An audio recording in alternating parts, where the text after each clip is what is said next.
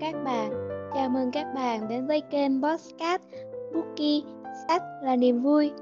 Đây là podcast đến từ một tổ chức phi lợi nhuận mang tên Bookie Sách là niềm vui với sứ mệnh là nâng cao văn hóa đọc trong cộng đồng trẻ Việt Nam.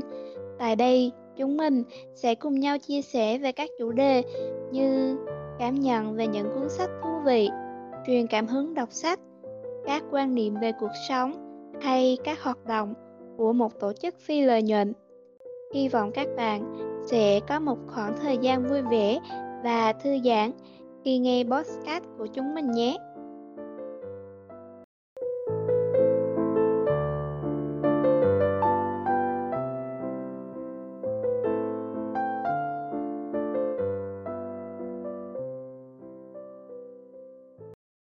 Mình xin tự giới thiệu, mình là Duyên, người dẫn chính của tập podcast ngày hôm nay.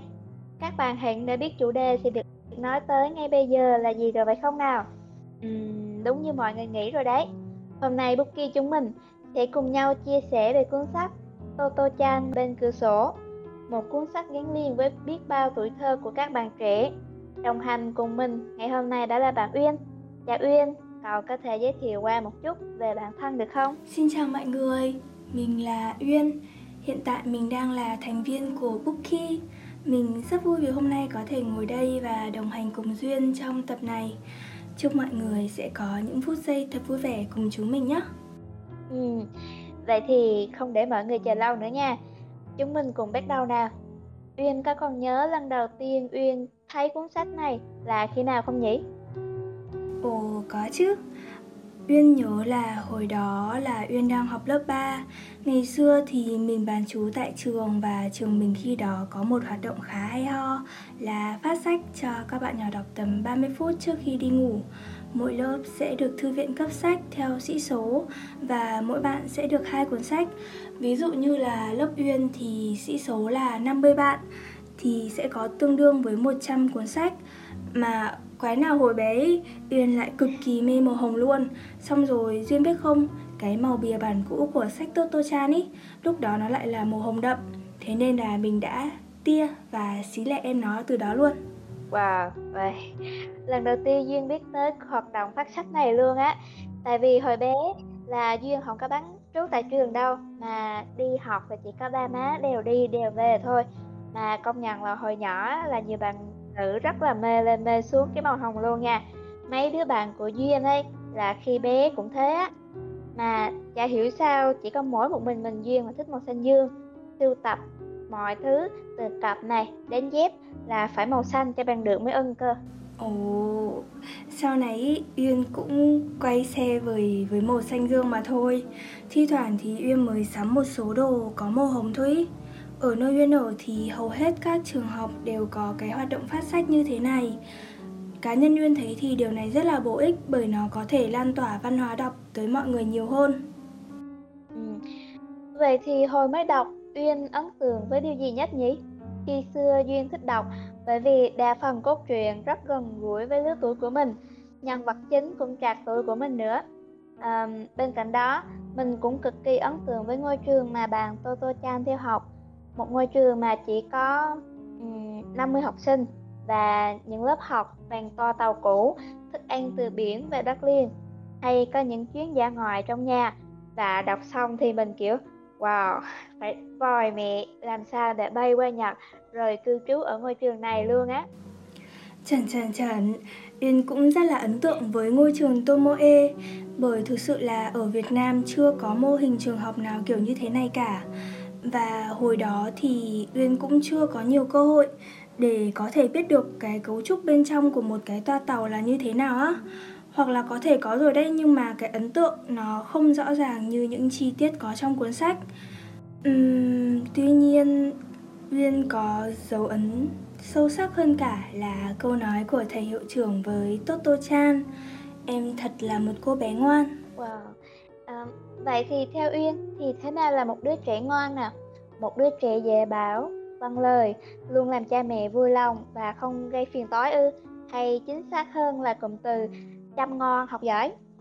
Uhm, có vẻ như là theo quan điểm của hầu hết người lớn thì nó giống như những lời Duyên vừa nói á. Ừ, ừ, nhưng mà trong cuốn sách này này, ngoại trừ thầy hiệu trưởng ra thì hầu hết những người lớn đều cho rằng Toto Chan không phải là một cô bé ngoan đâu, bởi vì tính quá mất hiếu động và lạ lùng so với bạn bè đồng trang lứa của em mà.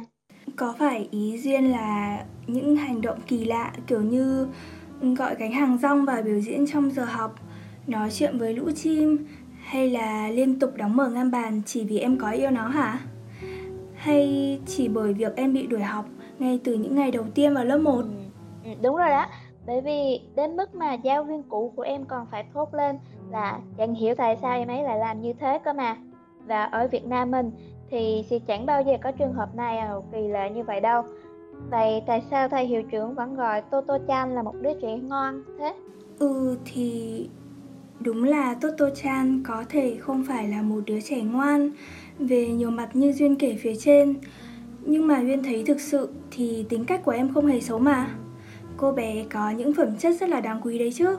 Ví dụ như em cư xử lễ phép với người lớn này, em đối xử tốt với bạn bè và cô và em cũng vô cùng yêu thương động vật nữa. Toto Chan cũng không hề ngại ngần tẩn cho lũ trẻ trường bên mấy phát chỉ vì chúng phát ngôn bừa bãi đấy thôi. Ờ, ừ, vậy thế lúc bé Toto Chan mắc lỗi thì thầy hiệu trưởng đã làm gì nhỉ? Gọi phụ huynh đến như những giáo viên trước đó ư? Hay là thầy chỉ gọi ngược lại em là một cô bé hư à? Ôi trời, có ai lại gọi như thế không cơ chứ? Về cái phần giáo dục học sinh, à, thầy hiệu trưởng luôn cho rằng mỗi đứa trẻ sẽ có cách dạy khác biệt với nhau. Bởi vậy khi mà Toto Chan gây ra bất kỳ tai họa nào, thầy sẽ không bao giờ mời bố mẹ em đến cả. Mà thay vào đó, thầy sẽ ngồi yên lắng nghe suy nghĩ của em và rồi thầy sẽ kiên nhẫn giải thích cho em ấy hiểu rằng liệu cái điều đó có nên làm hay không và nếu câu trả lời là không, thì lúc ấy thầy sẽ bảo các em xin lỗi vì những sai lầm của bản thân. Cá nhân Uyên thì Uyên rất là ủng hộ cái cách giáo dục trẻ nhỏ như này của thầy hiệu trưởng. Vậy nếu như vậy thì theo ý của thầy hiệu trưởng là các phái sẽ không có đứa trẻ nào hư phải không? Hay có nghĩa là bất kỳ một đứa trẻ nào cũng đều mang những đức tính tốt đẹp. Quan trọng là chúng ta phải khát khao phải kiên nhẫn lắng nghe và thấu hiểu hơn những tâm trí non nớt ấy đúng chứ Ừ, đúng vậy sẽ chẳng công bằng chút nào cả nếu chúng ta chỉ dựa vào những quy chuẩn xưa cũ ấy để đánh giá một đứa trẻ là lập dị hay là không ngoan Tôi nghĩ rằng thay vào đó chúng ta nên đi tìm hiểu tâm hồn nhạy cảm và những suy nghĩ sâu trong của chúng.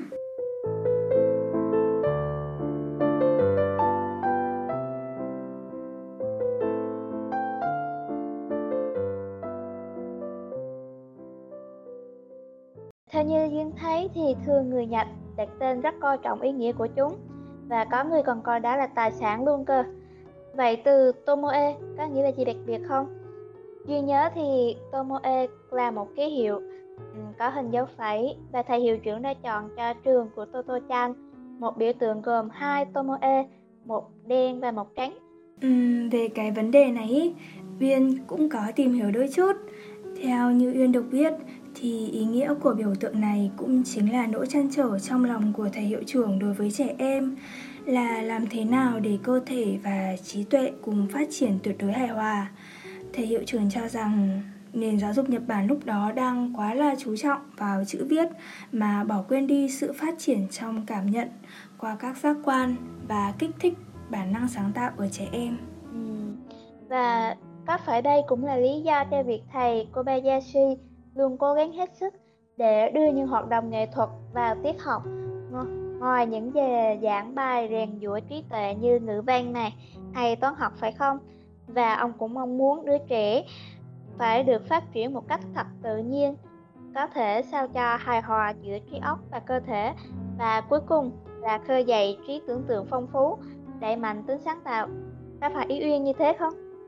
Ừ, với thầy Kobayashi thì điều đáng sợ nhất là khi chúng ta có mắt nhưng không nhìn thấy được vẻ đẹp, có tai nhưng không nghe được âm nhạc, có óc nhưng không nhận ra chân lý. Và có trái tim nhưng chẳng bao giờ rung động. Và do đó sẽ không bao giờ rực cháy cả. Ờ, vậy à, như vậy thì theo cuốn sách thì đứa trẻ em cần sự sáng suốt trong trí óc. Nhưng đồng thời các em cũng cần trải nghiệm những rung động tâm hồn để học cách yêu thương này đó mới là phương pháp giáo dục mà chúng ta theo đuổi phải không nhỉ À, trên thực tế thì cuốn sách này còn rất là nhiều quan điểm giáo dục tiến bộ hơn thế nữa mà cho đến tận hôm nay những giá trị ấy vẫn còn vẹn nguyên. Phương pháp này của thầy hiệu trưởng đã giúp đỡ những cá nhân đặc biệt như bé Toto được thực sự sống với bản thân mình. Ngoài bé Toto Chan ra thì còn có cả cậu bé tay cha nữa một cậu bé rất là đam mê vật lý và toán học, suốt ngày chỉ thấy bận rộn với những thí nghiệm hay chai lọ mà giờ đây em ấy đã trở thành một nhà vật lý nổi tiếng của Nhật Bản. Ngoài ra thì còn rất là nhiều bạn nhỏ của trường tiểu học Tomoe cũng đã trở thành những công dân tốt và cống hiến hết mình cho đất nước. Ừ. Wow. Và ra đây cũng là về lời giải đáp rõ ràng nhất cho câu hỏi, Tại sao mà Toto-chan lại được hàng triệu độc giả khắp nơi trên thế giới yêu mến và quan tâm đến như thế? Đặc biệt đối với phụ huynh và người làm giáo dục đang tìm kiếm một nền giáo dục cấp tiến đáng mơ ước. Đây có thể sẽ là một cuộc cách mạng lớn đấy, để có thể thay đổi nền giáo dục trên cả thế giới này. Nhưng mà Uyên hy vọng rằng trong tương lai sẽ ngày càng có nhiều em nhỏ được tiếp xúc gần hơn với nền giáo dục tiên tiến này không bị trói buộc bởi những khuôn nếp cũ hay sẽ đi sâu hơn vào sự thấu cảm và sự tự do như cách mà thầy hiệu trưởng của cô bé Toto Chan đã làm. Ừ, ta sát một chút với Việt Nam thì Uyên có cảm thấy rằng nền giáo dục nước mình liệu có thể phát triển theo hướng như vậy không? Ở thời điểm hiện tại thì Duyên thấy nước mình cũng đã thay đổi tích cực hơn trong việc giáo dục trẻ nhỏ rồi các em được tham gia nhiều hoạt động ngoại khóa và không bị áp lực quá nhiều về vấn đề học thuật như ngày xưa của tuổi mình nữa. Theo duyên thấy thì ở thời điểm hiện tại thì học sinh Việt Nam đã và đang được tiếp cận với những phương pháp giáo dục tiên tiến và mới mẻ hơn. Ví dụ như là các em được học các kỹ năng mềm và sinh tồn từ bé rồi này. Các em cũng được tham gia các hoạt động ngoại khóa hay dự án dành cho học sinh, sinh viên nhiều hơn lịch học của các em cũng có sự thay đổi so với ngày xưa rất là nhiều. Thời gian học trên lớp và thời gian cho ngoại khóa được phân bổ đồng đều hơn. Duyên có thấy là cái ngày xưa của Duyên và Uyên ý thì nền giáo dục chưa có được như này đâu nhỉ? Đúng rồi. và Duyên nhớ cái thời mà cấp 2 hay cấp 3 mình ấy là chỉ có sáng đi học trên trường, chiều về thì lóc cóc học thêm, rồi tối mình lại tiếp tục làm bài tập về nhà và quay đi quay lại là hết cả cái thanh xuân mình luôn. Và mãi khi lên đại học thì mình mới có nhiều cơ hội tham gia hoạt động ngoại khóa hơn này. Một phần là bởi vì mình có chủ động hơn nữa và không bị ràng buộc nhiều với ba mình mẹ của mình. Có phải kiểu như hồi trước ba mẹ hay là là không tập trung học hành nếu mà mình tham gia các tổ chức hay là các câu lạc bộ dành cho học sinh sinh viên đúng không? Ừ, đúng rồi, chính xác luôn. Cũng may mà chưa muộn để thực sự duyên nhận rất nhiều điều bổ ích và tuyệt vời hơn từ lúc bắt đầu tham gia các hoạt động ngoại khóa đến bây giờ luôn á. Thực sự là bây giờ ý, Uyên thấy không chỉ có các giáo viên mà còn có cả các phụ huynh cũng đã thoải mái và hiện đại hơn rất là nhiều, ít nhất là trong việc đổi mới giáo dục. Có thể một phần do lớp trẻ chúng mình đang dần thay thế thế hệ trước đây nữa nên có thể điều này cũng là nghiễm nhiên. Tuy vậy thì Uyên thực sự mong rằng là trẻ em Việt Nam sẽ ngày càng có nhiều cơ hội hơn để phát triển hài hòa về mặt tri thức, tính cách và cả tâm hồn nữa.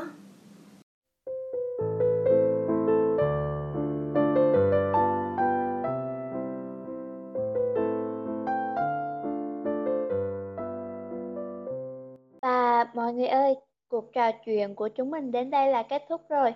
Trước khi khép lại tập podcast ngày hôm nay, chúng mình hãy cùng nhìn lại những bài học nho nhỏ mà cuốn sách Toto Chan bên cửa sổ mang tới nhé. Thứ nhất, bất kỳ một đứa trẻ nào cũng đều mang những đức tính tốt đẹp. Quan trọng là chúng ta phải khát khao, phải kiên nhẫn lắng nghe và thấu hiểu hơn những tâm trí còn non nớt ấy. Thứ hai là trẻ em cần sự sáng suốt trong trí óc, nhưng đồng thời các em cũng phải trải nghiệm những rung động tâm hồn để học cách yêu thương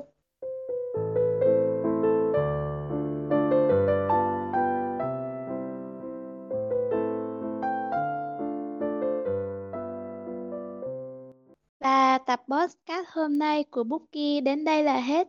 Cảm ơn các bạn đã lắng nghe. Đừng quên, lịch phát sóng của chúng mình là vào lúc 8 giờ tối thứ tư hàng tuần. Và nếu có bất kỳ thắc mắc hay muốn đóng góp gì cho podcast của Bookie, hãy cứ thoải mái chia sẻ với chúng mình bằng cách liên hệ trực tiếp với fanpage Bookie sách là niềm vui hoặc gửi trực tiếp đến email cho chúng mình. Điều đó sẽ giúp Bookie có thêm nhiều kinh nghiệm và động lực hơn để ra mắt các tập tiếp theo. Một lần nữa cảm ơn các bạn đã theo dõi và hẹn gặp lại mọi người trong tập podcast tiếp theo.